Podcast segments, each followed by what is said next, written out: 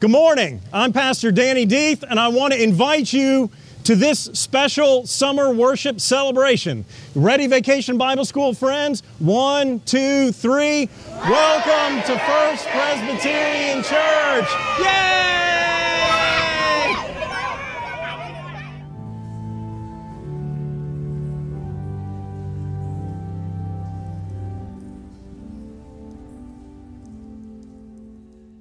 Please turn with me in your Bibles to Acts 28 16 through 22. And follow along with me as I read from the Word of God. Acts 28 16.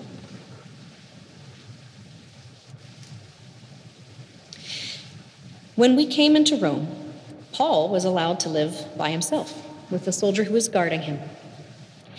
Three days later, he called together the local leaders of the Jews. When they had assembled, he said to them, Brothers, though I had done nothing against our people or the customs of our ancestors, yet I was arrested in Jerusalem and handed over to the Romans. When they had examined me, the Romans wanted to release me because there was no reason for the death penalty in my case. But when the Jews objected, I was compelled to appeal to the emperor, even though I had no charge to bring against my nation. For this reason, therefore, I have asked to see you and speak with you, since it is for the sake of the hope of Israel that I am bound with this chain. They replied, We have received no letters from Judea about you, and none of the brothers coming here has reported or spoken anything evil about you. But we would like to hear from you what you think, for with regard to this sect, we know that everywhere it is spoken against. This is the word of the Lord. So, continuing on in the conclusion of our study in the book of Acts and our sermon series, we are finishing up the last few verses. Um, so, I will be continuing where Elena left off Acts 28 23 through 31. Listen for the word of the Lord. After they had set a day to meet with him, they came to him at his lodgings in great numbers. From morning until evening, he explained the matter to them, testifying to the kingdom of God and trying to convince them about Jesus, both from the law of Moses and from the prophets. Some were convinced by what he had said, while others refused to believe. So they disagreed with each other, and as they were leaving, Paul made one further statement. The Holy Spirit was right in saying to your ancestors through the prophet Isaiah, Go to this people and say, You will indeed listen, but never understand, and you will indeed look, but never perceive. For this people's heart has grown dull, and their ears are hard of hearing, and they have shut their eyes, so that they may not look with their eyes, or listen with their ears, or understand with their heart, and turn, and I would heal them. Let it be known to you, then, that this salvation of God has been sent to the Gentiles. They will listen. In the last two verses in the book of Acts, he lived there two whole years at his own expense and welcomed all who came to him, proclaiming the kingdom of God and teaching about the Lord Jesus Christ with all boldness and without hindrance. This is the word of the Lord. Thanks be to God. So we have been traveling with Peter and with Paul, with the Holy Spirit and its work through the book of Acts. We started the first Sunday in June and we are ending the last Sunday in August. That is three months we have been traveling. That is more than a sermon series, that is a season. It has been a great journey. We have met amazing characters. We have seen God's Spirit working through those disciples and apostles. There are several overarching themes that start in the beginning and move all the way through.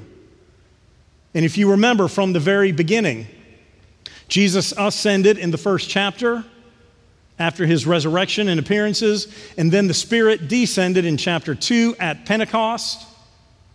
The Spirit was given to those disciples. Many thousands were converted that day, and the Spirit moved them out into their new calls and their new ministries.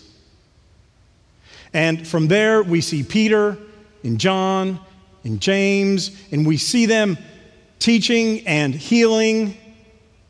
At one point, all 12 disciples get arrested and told not to proclaim, not to preach this crazy Jesus story that they keep hearing about because it's threatening their people.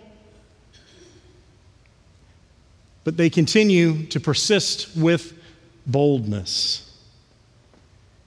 We see where things are starting to do, God is starting to do ministry in new ways. We see from stories like the Ethiopian eunuch, where Philip went to Samaria, which the people in the place was off limits. The Ethiopian eunuch, because of what you had to do to become a eunuch, he was off limits to the temple and the faith community. The Spirit sent Philip to him to talk to him about Scripture and be baptized. Paul bringing in and baptizing Cornelius, the centurion, military leader, Roman pagan, off limits prior. Peter's vision of the sheep that descends with all the foods that they weren't allowed to eat that were considered unclean. At this point, God says, Take and eat. Peter says, Oh, no, no, no, no, we can't do that. He says, Peter, take, kill, and eat. So things are changing. God is working in new ways to appeal to more people who are outside of the tradition that was their Old Testament foundation, the, the heart of Israel. Not saying that they are bad or wrong or no longer loved by God, because of course they are. That is the foundation. And Paul and Peter and others are starting to branch out in new ways as the Spirit leads them so that the church can grow and be taken to all of these places that Paul goes to. We meet characters like Tabitha, who was brought back to life. And, and scripture says she was a disciple. She was a disciple. We met Lydia, who we think had her own small business dealing in purple dye and cloth, who welcomed Peter and his companions in Philippi, where there was yet no synagogue. Amazing characters, amazing stories of faith, transformation, and growth all the way through. And then Paul and his conversion from Saul to be a persecutor to chief proclaimer. And then we followed him on his three missionary journeys. And each step along the way, as he traveled, as he taught, each step he started where? At the synagogue. The local synagogues were all over the Roman Empire from displaced Jews for centuries that have been there, establishing their own lives and communities and synagogues. So Paul would start there since he is a Jew and then convert some, not all, on his way to build these young churches. Every step of the way, Paul, Peter, the apostles were challenged. They knew every place they went there would be friction, especially Paul, because Paul is threatening, as Jesus did, the religious establishment of the day as he is converting people from the synagogues. The synagogue leadership wouldn't like that. Makes perfect sense. So Paul is arrested again and again and again. He is beaten again and again and again stoned almost to death, false trials and imprisonment, but he persisted with boldness, rooted in the risen Christ. He continued on through his second and third missionary journey with different people, visiting different places and reinforcing some of the places that he had been to help struggling young churches figure out what it means to be a disciple of Jesus Christ and to practice being a community of faith. Until a few weeks ago, we saw him and we met Eutychus, the poor, tired youth who, because Paul was droning on and on and on and on and on, he fell asleep in the third floor window and fell out to his death, literally bored to death. Paul goes down, revives him, brings him back to life, and said, He is only mostly dead. Then Paul gets arrested in Jerusalem. He was there trying to get there for Pentecost. And there he is arrested, his life threatened, and he pulls his Roman citizenship card and says, I appeal to the emperor, which in a legal process you could do only if you were a Roman citizen. So begins the journey from Jerusalem to Rome, where we will leave Paul for the last time. And on this way, this is where we last week were shipwrecked for 14 days. Paul knew and told them the ship would be lost, the cargo lost, but the, no one would lose their life. And so they made their way on to the island of Malta, where the natives, or as the Greek says, the barbarians, welcomed them warmly, started a fire for them, gave them food. In the process of that fire, Paul's throwing some wood in, and the viper comes out and attaches to his hand. But he just brushes it off into the fire. And those natives think, oh, well, he's going to die. He made it from the shipwreck, but he must have murdered someone, and this is God's vengeance.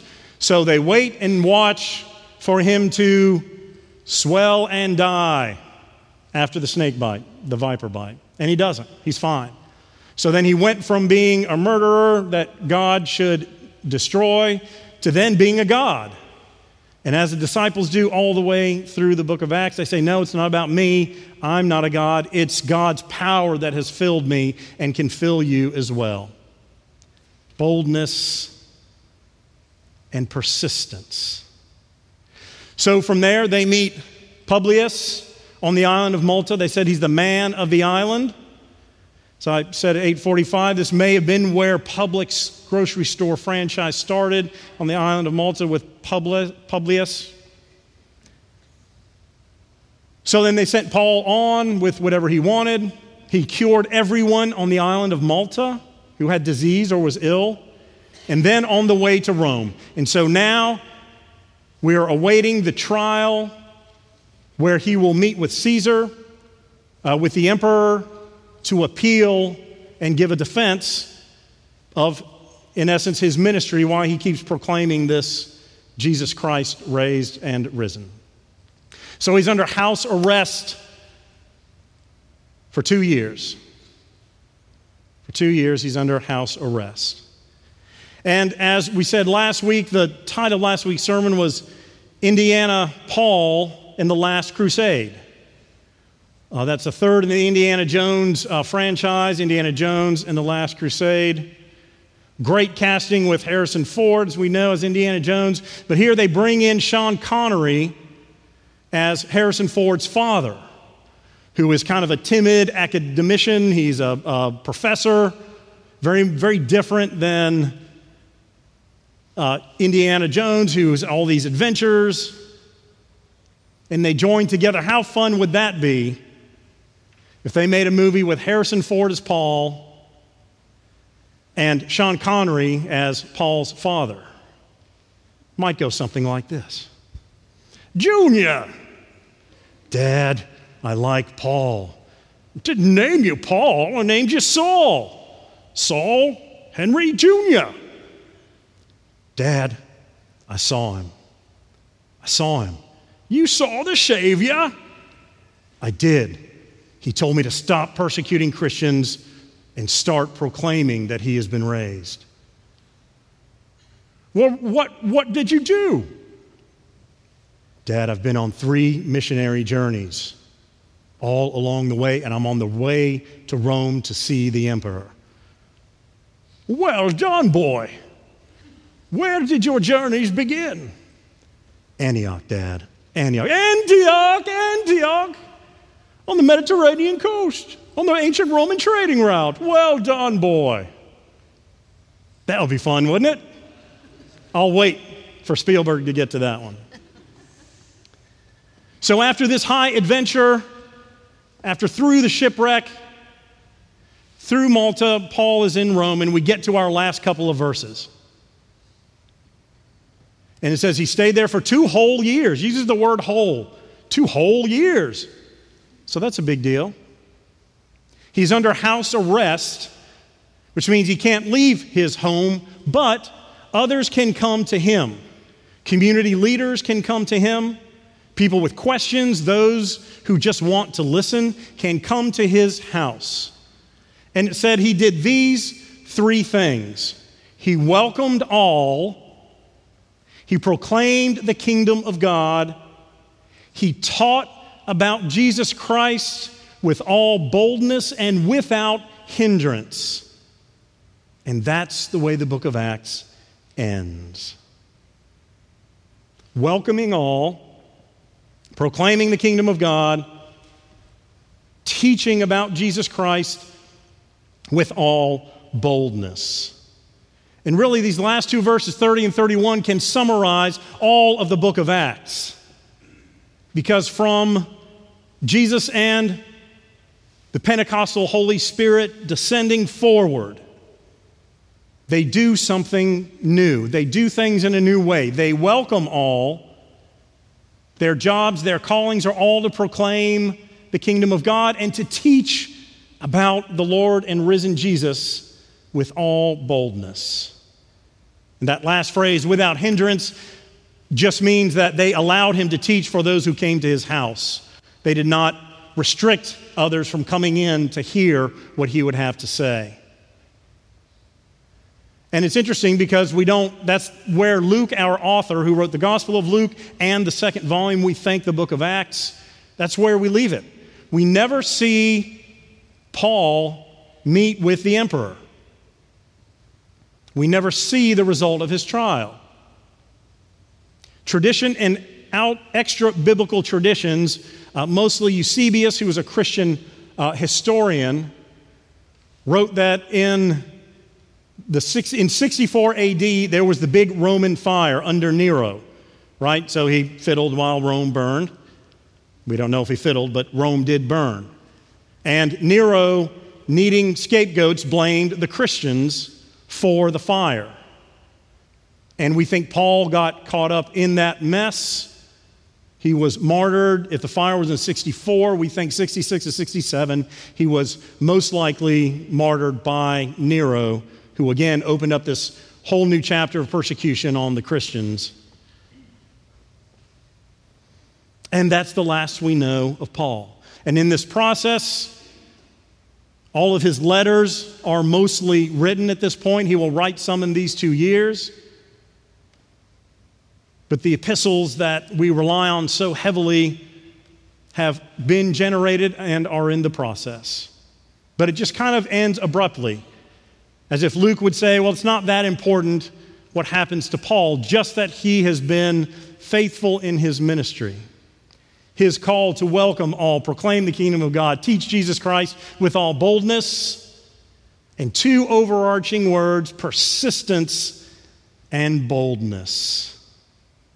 Imagine all those disciples who had to go to places where people didn't know or welcome them to share with them the amazing things that they have seen, experienced, and want to share which sounds great, but the downside is that's a threat to everyone that they're sharing information with. And because it's working, in other words, people are being baptized and coming to this new faith, they are being threatened everywhere by leadership, just like Jesus, that is afraid that they are taking their people, that they're doing a disservice to faith, and they must be stopped.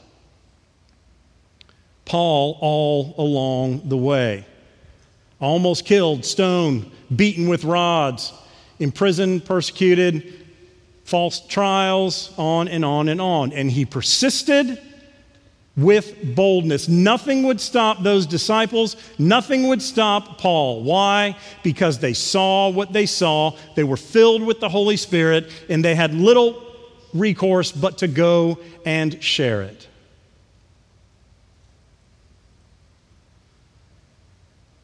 Okay, preacher, thanks for the Bible lesson. What do you want me to do about it? I want you to do this.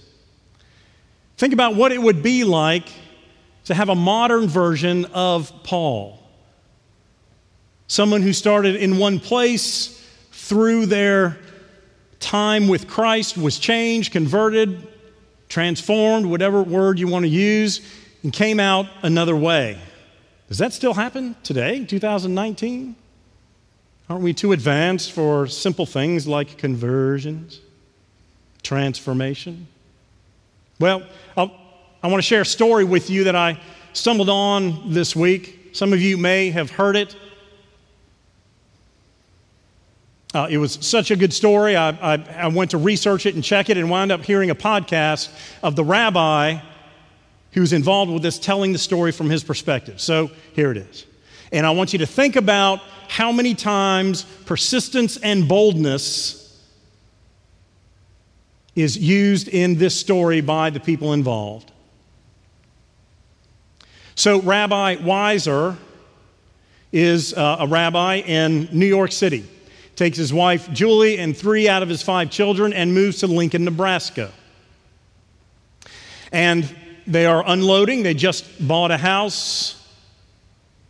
When the phone rings, he picks up the phone and he says, You're going to be sorry you ever moved in, Jew boy.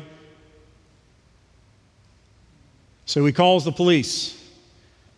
Says, I just got a threatening phone call, and they said, We think we know who that is. But all the same, have your children go home and to school different ways so they can't be attacked or, or uh, seen very easily, which is not very comforting advice. So, not too long later, they get a box filled with white supremacy, hatred, resources, documents, flyers, pictures as the rabbi tells the story, he said the most, one of the most offensive to him was a picture of Dr. Martin Luther King with a gun sight on his forehead and said, Our dream was realized. There was a business card with the KKK on it, and it said, We are watching you, scum, printed.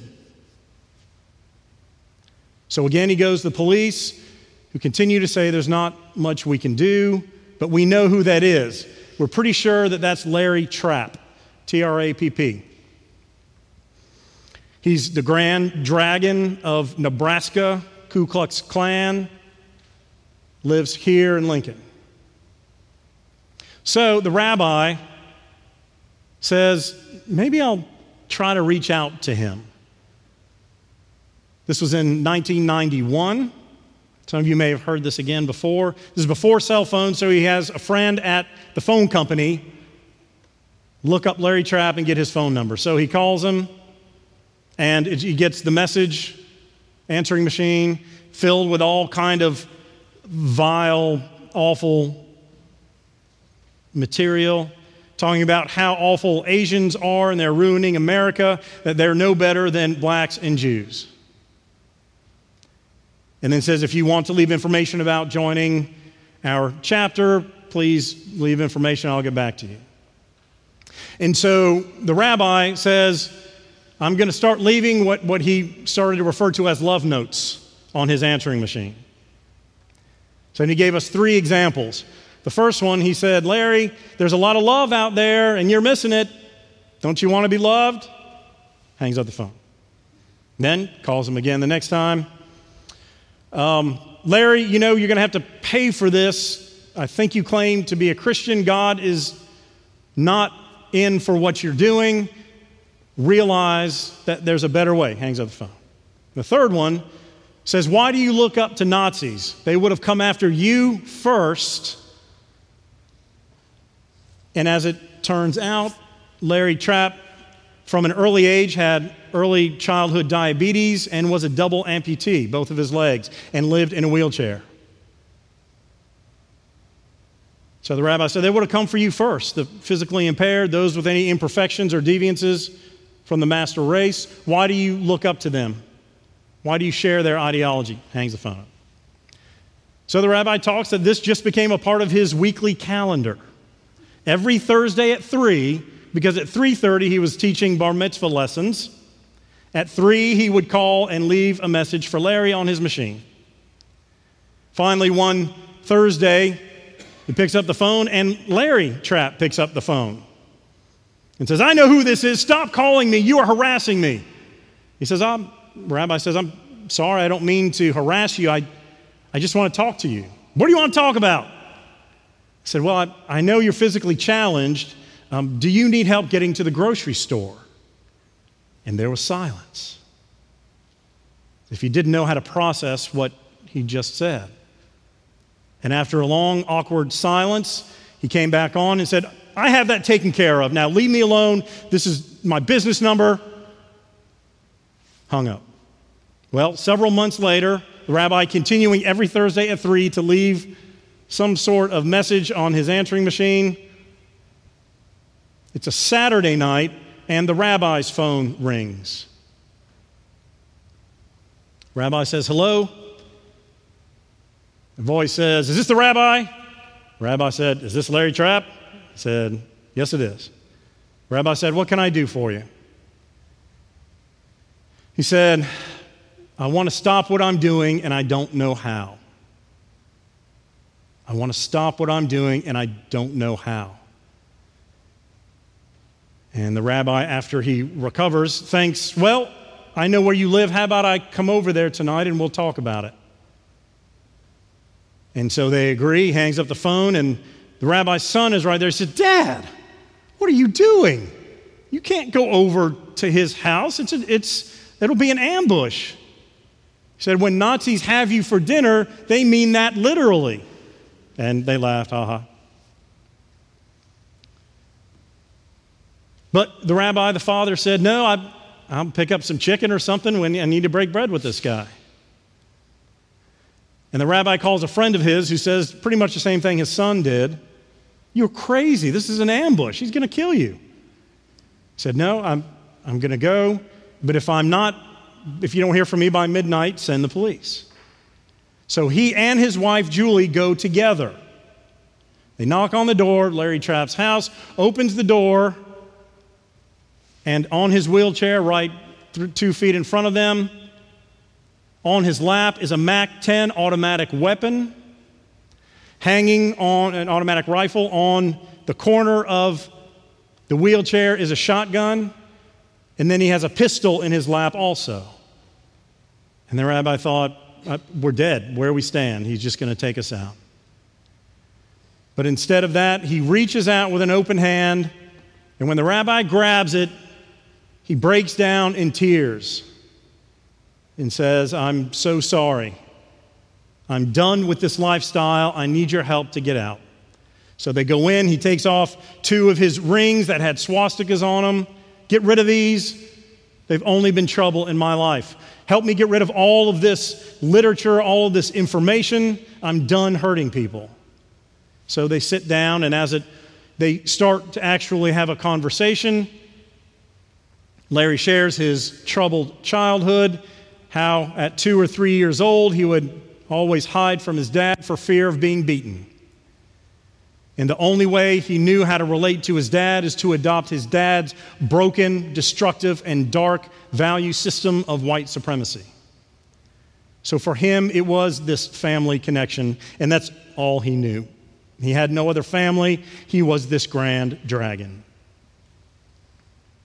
So after that, they continued to be in touch, maintain contact, and every once in a while, wouldn't you know it, he comes to the synagogue.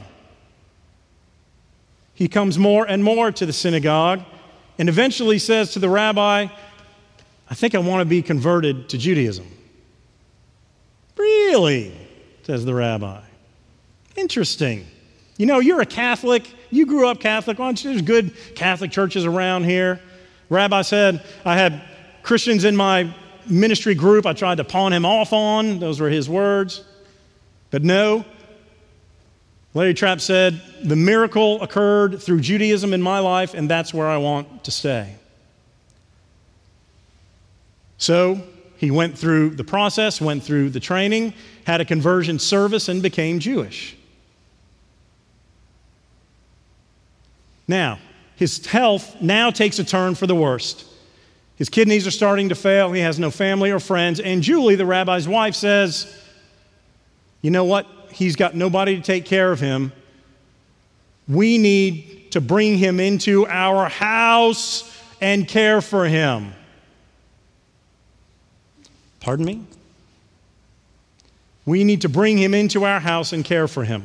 So, one of the empty rooms that was formerly one of their daughters, they moved in Larry Trapp to their house. Julie quit her job to take care of him. And for nine months, they lived in that situation. And in that nine months, Larry just didn't cease persecuting and hating others. He called everybody that he could on the phone to apologize for ways that he hurt them. He spoke to several high schools and other schools against what he had been involved with, against supremacy and racism and division. The, and then he died. And at the temple service, it was filled with those that he formerly persecuted that now mourned the loss of him. The rabbi said those nine months were very much like the conception of a child and a fully developed child embracing new life upon birth. That in those nine months, he found a new life of love and redemption that he had never known. That's a great story. And what better in a Sunday where we wrap up this part of our conversation about Paul? Paul and Larry Trapp were very much similar. They both persecuted groups that were different than them, thought and believed different than them, and for some reason feared and saw as threats. They both had conversion moments Paul with Christ, Larry Trapp through the rabbi and the use of his faith and generosity and persistence and boldness that brought him through his conversion. And then they both became shining examples of the faith in the God that they serve. So I end you with this. All of us are being called to be Paul outside of these walls. All of us have a missionary journey. Maybe it's not as extensive as Paul, but every day you have a missionary journey. it may start in your home. You may travel to work. You may travel to your organizations, your friendship groups, your retail, shopping, whatever. The places you go every day is your missionary journey. And we as Christians are being called to be bold and persistent in the way that we show that Christ has been raised and people are welcomed that we can proclaim the kingdom of God and teach about Christ through our compassion, through our persistence, through our word of mouth, through our deeds, through the way that we live our lives. We think Paul was so different than we are, and Paul wasn't. And so today we pray that the Spirit would descend upon us as it did on Paul, that we would be aware and be sent out to our missionary journey with persistence and boldness. Hallelujah. Amen.